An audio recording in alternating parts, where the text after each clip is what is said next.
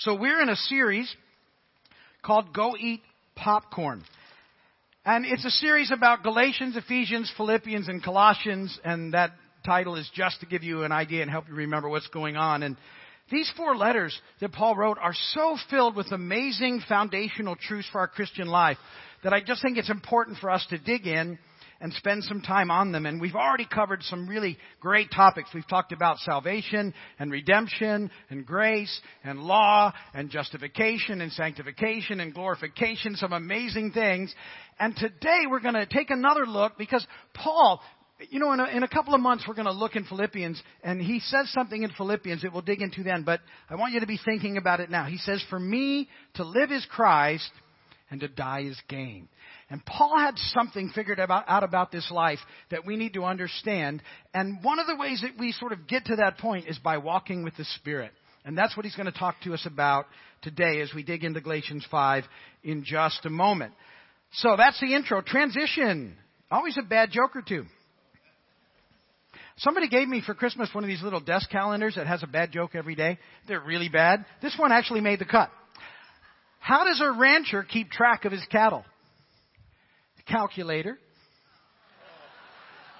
I know.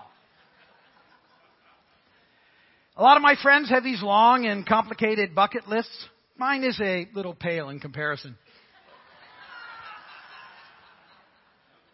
I almost axed this one, but last group liked it. You never know. Earlier today, my, my drone got stuck in a tree. It's not the worst thing that happened to me today, but it's definitely up there. You're free to. You know, I always talk about kids here, right? We love our kids. We do a lot of stuff. We go over the top for our children. If you have children here, you know they come out of those rooms with all sorts of stuff. This, this here, I got to take this out of the bag. You got to see this. So today, and I'm not sure. Oh, they're talking about um, different cultures on missions, and they're talking about Japan. And this is candy sushi. Look at that. I, I know you may not be able to see it very well, but it's a it looks like sushi. It's a Rice Krispie treat with a Swedish fish on there and a fruit roll up. And I think, I just want to go back to Sunday school and hang out with the kids. Anyway, just thought I'd toss that in there. Back in the baggie. Gonna eat that later.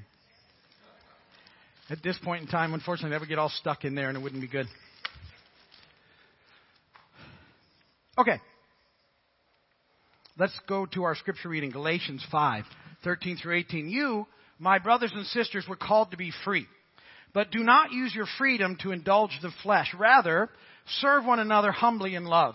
For the entire law is fulfilled in keeping this one command love your neighbor as yourself. If you bite and devour each other, watch out or you'll be destroyed by each other. So I say, walk by the Spirit, and you will not gratify the desires of the flesh. For the flesh desires what is contrary to the spirit, and the spirit what is contrary to the flesh. They are in conflict with each other, so that you are not to do whatever you want. But if you are led by the Spirit, you are not under the law. Blessed be the word of the Lord.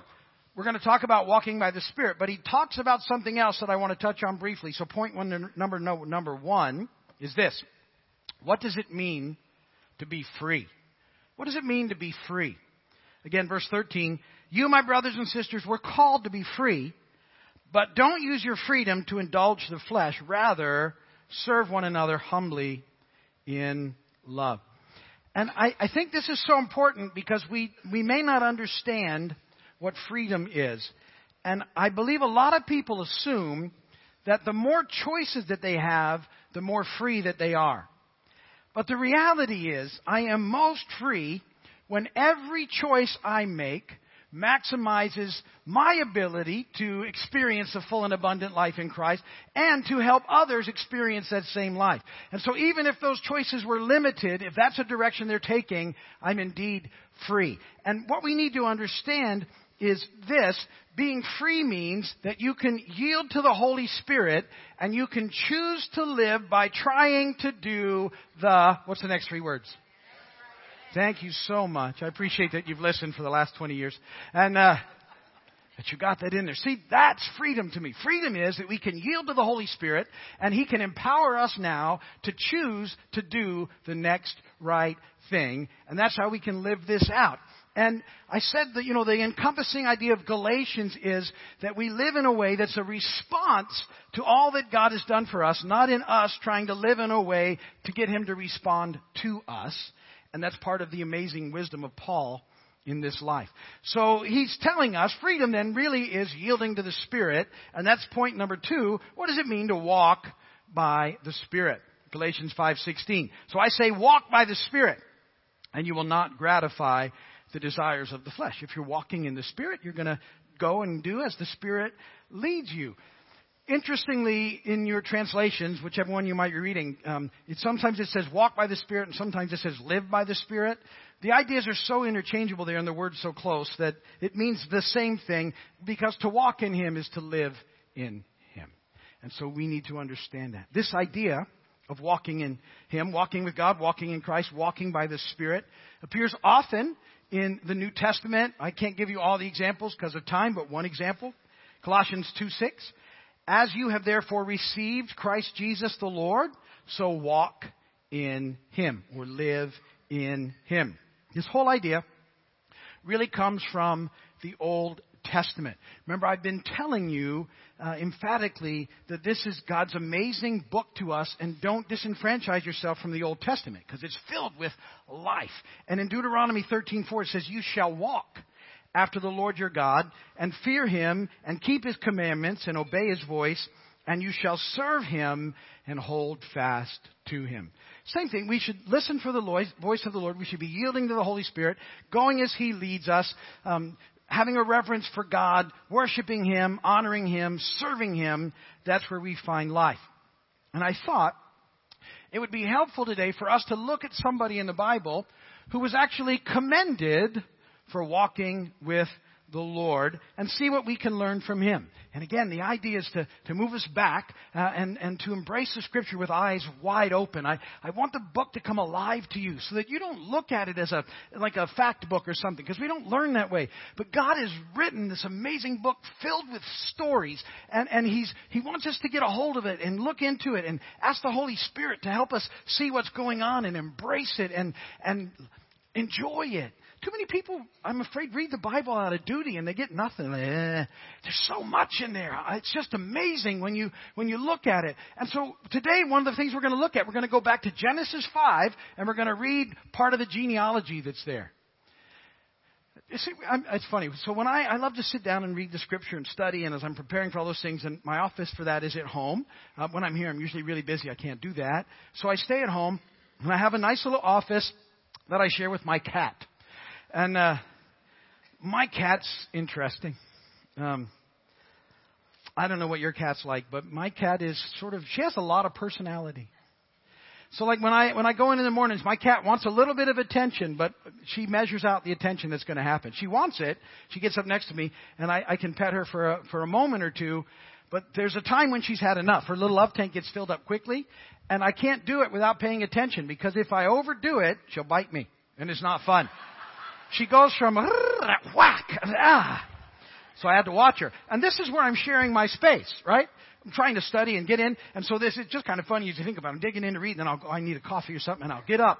And the moment I get out of my office chair, the cat, who has this really good setup, she has her own shelf built out on a window where she can see the world, and it's all nice there. She even has her own chair that we gave her, all set up. She's got, and, and yet, as soon as I get out of my chair, you know what she wants? My chair. She will literally leap six to eight feet across the room from this shelf. And she's a big cat. She should not be leaping anywhere. She's not very good at leaping. And she'll leap over to my chair and I'll hear this bang and she kind of grabs on and sticks in everything and she flops her way down and she pretends she's asleep within two seconds. She lays down and curls up. So every time I come in, there's a cat in there and she acts like, what? and I have to get her out and you can't just you have to be careful how you get her out because she doesn't want to go. You ever, anybody ever been held back a little bit by like a, she must be 20 pounds, this cat. This cat will make you stop and think. Like, I don't want to put my hand there. So anyway, we battle. I get her out and I dig into the scripture. And, the, and the, the, it's just so powerful. And I pray, Holy Spirit, will you show me what you want me to see and what I can share with what's going on? And so back to the genealogy in Genesis 5. And, and if you're honest with me, how many of you would say when you get to a genealogy in the Bible that you skip over it? Because you can't handle the names. Uh, what are these crazy names and who? I don't care. But you miss stuff because there's stuff in there. And so I would just say, look, when you're reading, look for a pattern and then look for a change in the pattern. That's what you start to do. There's a pattern, there's a change. When there's a change, that's the Holy Spirit wanting to drag your attention to that because it's something He really wants you to notice.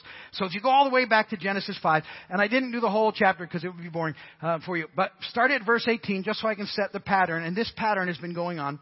When Jared had lived 162 years, he became the father of Enoch, and after he became the father of Enoch, Jared lived 800 years and had other sons and daughters. Altogether, Jared lived 962 years and then he died. That's the pattern that's been going on through all these verses. Changes here in verse 21. When Enoch had lived 65 years, he became the father of Methuselah. And after he became the father of Methuselah, here's where it changed. Enoch walked with God 300 years and had other sons and daughters. Altogether, Enoch lived 365 years. Enoch walked with God, then he was no more because God took him away. Something is radically different there in the genealogy than it's been all the way along. So that should make you say, what's going on? What's the change? What's happening? So you sort of dig around a little bit because you, you're looking at this and you see Enoch, but now he's walking with God and it didn't say it the way everybody else had. What's happening? Well, he has a son named Methuselah, which is where things sort of change. And a lot of you have heard the name Methuselah if you didn't grow up in church because there is a saying that's, that someone is older than Methuselah. The last group hadn't heard that. I was surprised. But uh, anybody ever heard that? Because Methuselah lived 969 years, longer than anybody else in the Bible. That's where that comes from.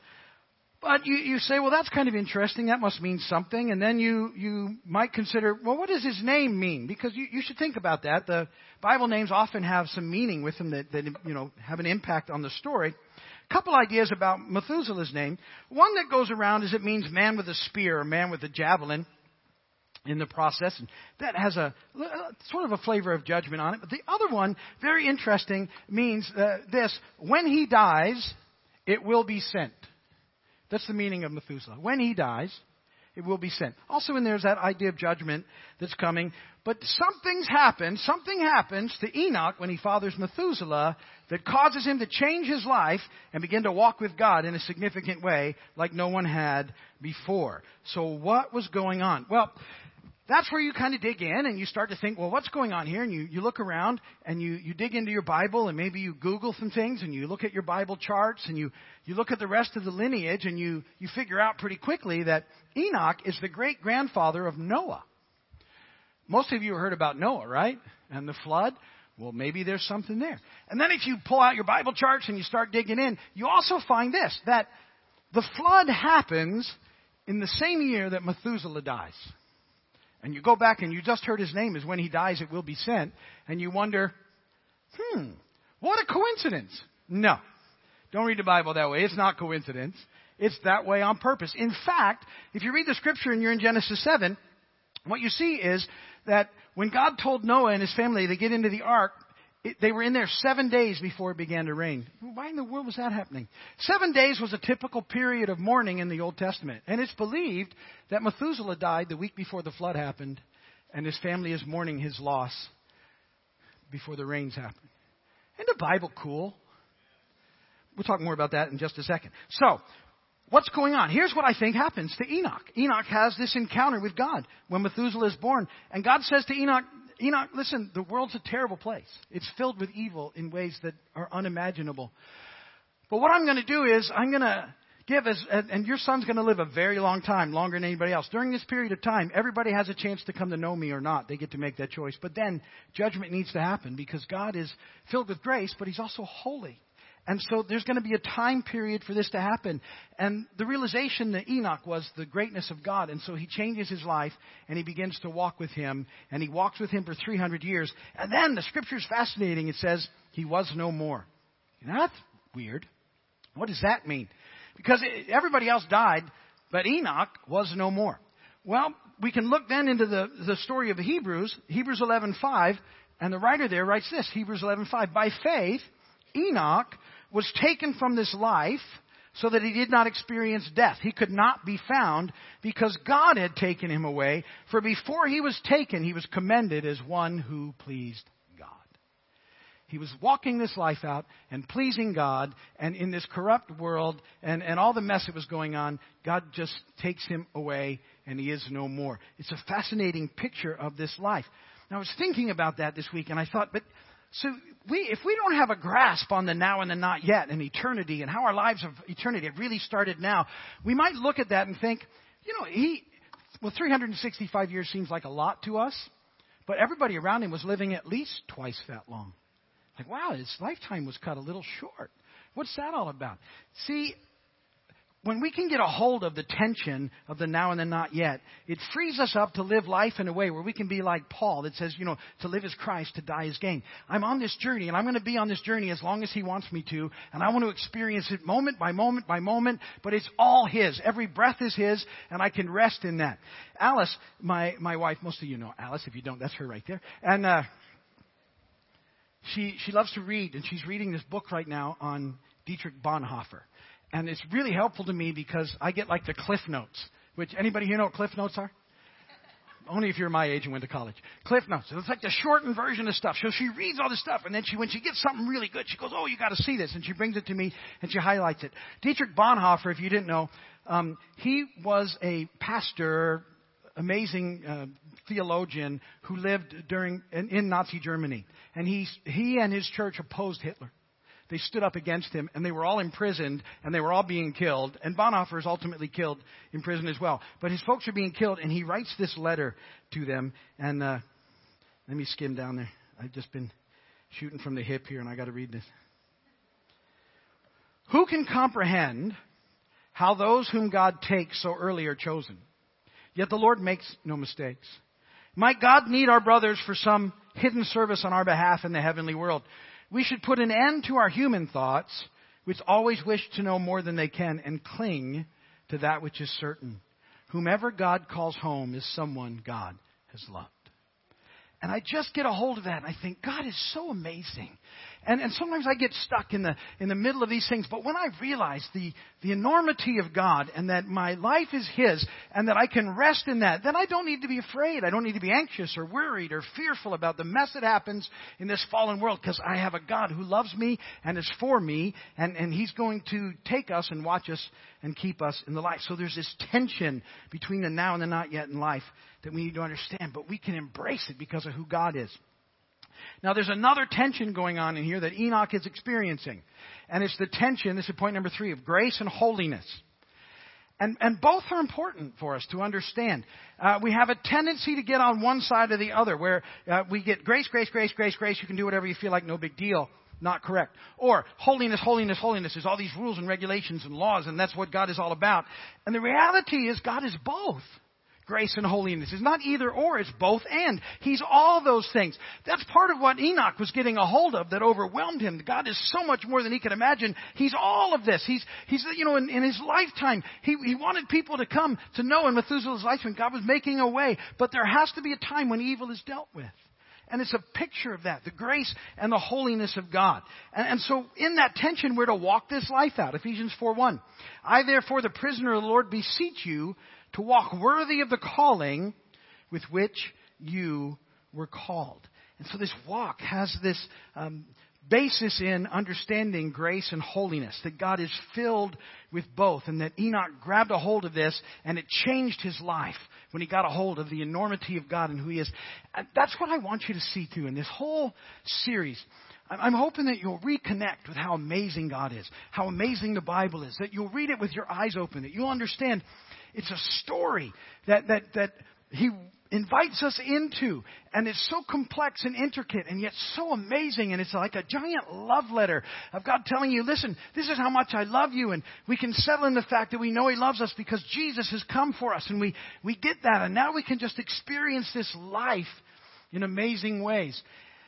And, and I want you to do that. Read the scripture with your eyes open. So here's, here's a little couple of things. Like I want to talk about the flood, but I want to go back to creation first. And how, how amazing God is. So, if you think about creation and you go all the way back to the beginning of Genesis, Genesis 1, 1 and 2. In the beginning, God created the heavens and the earth. Now the earth was formless and empty, and darkness was over the surface of the deep.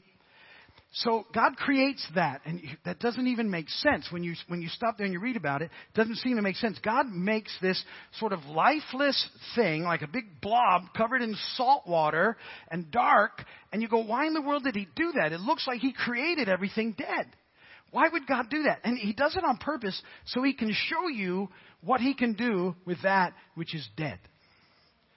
Because then the Spirit hovers over it and the, the word speaks into it and light is called out of it and creation happens.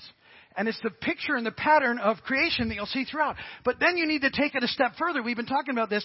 It's also the pattern of redemption. What are you talking about, Steve? Do you remember Paul says this? He says in Ephesians 2:1, "As for you, you were dead in your transgressions and sins. We're dead in that. Then what happens? The Spirit moves upon our heart the gospel, the word of the Lord is spoken to us so that we received, and then light comes into us. We're rescued from darkness and brought into light. It's the same pattern, only now it's redemptive. Creative, redemptive.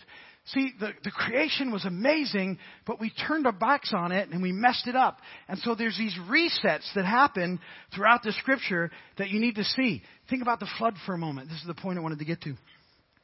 What happens? Waters over the earth. When we start the creation, God speaks into it. Amazing creation, a garden, people, everything perfect. We sin. The fall comes. The fall happens because of our sin. And the, the, the world becomes this wicked, violent, horrible place. And so the time comes when something has to be done. That's what happens. And so the flood happens. And you need to see it as a big giant reset because how is the world after the flood? It's a big blob covered in salt water again. Do you see the connection? What's going to happen? But this time, remember I said way back in Genesis 3:15, the, the crimson uh, path of redemption starts to take place. There's this redemptive promise that happens. So this time, after the flood, if you were to pull back like on a satellite, maybe not quite that far, and look down, there on the waters is the ark. Redemption exists in the ark because the righteous family of Noah is there and things are going to continue through there. See, now there's a way, now there's a path, and it's part of God's plan that through all this there'll be redemption available to all of us who turn to the Lord for it. The ark's a picture of the church. It's a picture of Christ. It's an amazing picture of what's happening. And, and all I want you to see in that is the magnificence of God in, in being filled with grace, wanting people to be in relation to Him, and yet still being holy, and, and saying there's got to be an end to evil. And that it all is happening and unfolding before us. And there's so many more tie ins that we're going to look at. But think about that this week. Think about the magnificence of God. Because what Enoch did was this Enoch realized who God was and what He was doing, understood His grace and His holiness, and out of that came, He said, You know what? You're a God that's worthy of walking with. It's the best choice possible. And it's still the best choice possible. He's a God worthy of walking with. And I want to encourage you walk in Him, live in Him by the Spirit. Amen. Amen. Ministry team, those are here, why don't you head over the wall? People on the way over there here to pray for you. If you need prayer for anything, then make sure you get it. Let me pray for you as a group, and then we'll dismiss. Papa, we're thankful for your love for us. How you move into our lives. How awesome you are, how magnificent you are. Help us to see and note and, and not write things off to coincidence or miss who you are. And let us live this life in a way that not only pleases you, but impacts the world around us for you. Bring renewal, revival, and breakthrough to this area. Let hundreds and thousands of people come to know you as their Lord and Savior. We pray again today for every church in this area, God, where your word is preached. Ask that you would bless them abundantly with everything they need to fulfill the mission you've given them. We ask for your continued abundant blessing on us, God, to fulfill the mission you've given us of one more. Just one more lost child back to you, Dad. Just one more. Thank you so much for including us in your story here in this time and place. You are such an awesome, awesome God. If you need prayer this morning for anything, the folks over there pray for you. Healing, relationships, problems, finances, situations, whatever you got. If you don't know Jesus as your Lord and Savior, Let's take care of that today as well. Best decision you will ever make. It's, it's humility and faith. In humility, it's just becoming for God, be, before Him, and, and saying, you know, God, I'm broken. I've sinned, just like everybody else here. Asking Him to forgive you, which you do, and then in faith, inviting and accepting Jesus into your heart and life as Lord and Savior. If you have never prayed a prayer like that, do it now. If you need help, just go and ask somebody. Say, I want to know Jesus. They'll know exactly what you mean and they'll help you with that. So if you need prayer for that or for anything, I'd encourage you to get it. If you're going to stay and have a second breakfast, Lord, thank you for the food you provided. Bless that. Everybody that makes it possible, draw people in for the 11 o'clock service, God, so they can hear about your love for them as well. You are amazing. Praise God from whom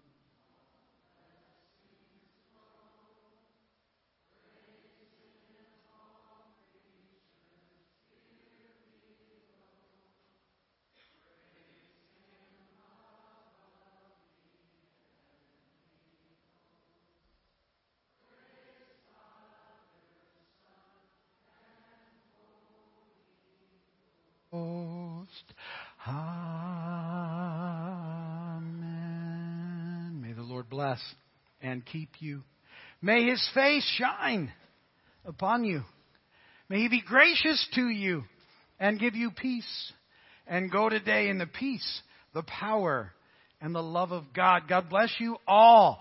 Thank you for being here. We'll see you soon. Remember, be thankful for five things. Encourage two people so we can get one lost child back to dad. Prayers over there.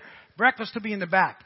As you go, drive safely. Be kind to one another out there in the parking lot. Have a great day. Catch some fish. Hope your team wins. See you later. Bye.